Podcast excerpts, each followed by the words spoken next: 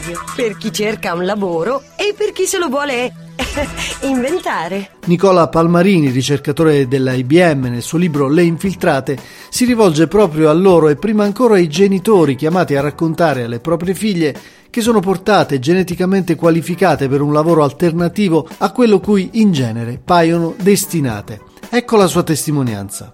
Dicono che entrando alla NASA ci sia un cartello che reciti vuoi fare l'astronauta e allora studia matematica, matematica e poi ancora matematica decisamente diverso dall'ideale che Hollywood ci ha sempre raccontato dei supereroi capaci di supportare forze, forze centrifughe nell'ordine dei 5G, allenarsi all'assenza di gravità in chissà quali piscine o abituarsi a, al buio alla solitudine in una caverna del Nevada. Prima di arrivare a quel punto, matematica, matematica e matematica.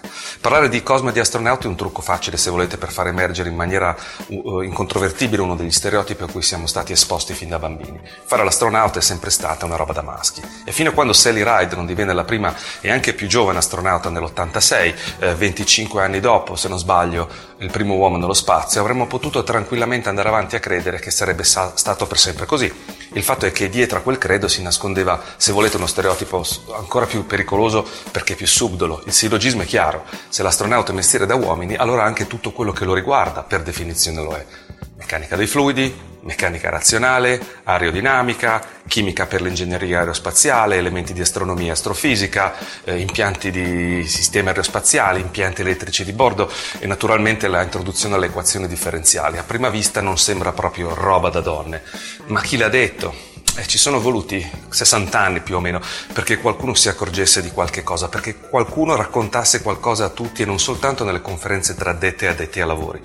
Eh, mi riferisco al film Hidden Figures che magari qualcuno di voi ha visto, ma diciamolo con onestà, quanti e quanti di noi hanno immaginato un futuro per la propria figlia in orbita nello spazio? Ed è questo il punto che mi interessa che ho trattato nelle infiltrate. Il titolo del libro credo vi sia chiaro, si riferisce alle poche infiltrate in un contesto, quello delle carriere STEM, eh, che non le ha mai considerate parte di sé e che le ha spinte il più più delle volte non esserci perché ha fatto credere alle ragazze e alle donne che non fosse adatto a loro, che loro non ce la potessero fare.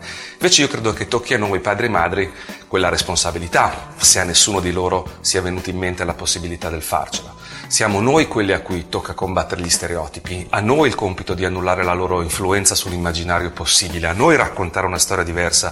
Uh, a, a, loro, siamo noi a doverci aggiornare, a dover capire, a dover immaginare soprattutto a dover cambiare, perché le ragazze lo sono cambiate, sono cambiate già, dobbiamo credere in loro, dobbiamo fidarci delle loro intuizioni, dobbiamo sapere ascoltare quello che vogliono dirci. Oggi siamo sicuramente dei genitori più moderni, più aperti, più consapevoli, eppure ancora capaci di far sentire quel senso di, di inadeguatezza quando nostra figlia viene davanti a noi e ci dice papà, mamma, voglio fare l'astronauta. Non riusciamo ad intuire che non ci sia nulla che non si possa ottenere se non volendolo, se non studiando, se non provandoci. Scrivici a lavoradio.gmail.com Lasciati contagiare. Lavoradio. Energia positiva.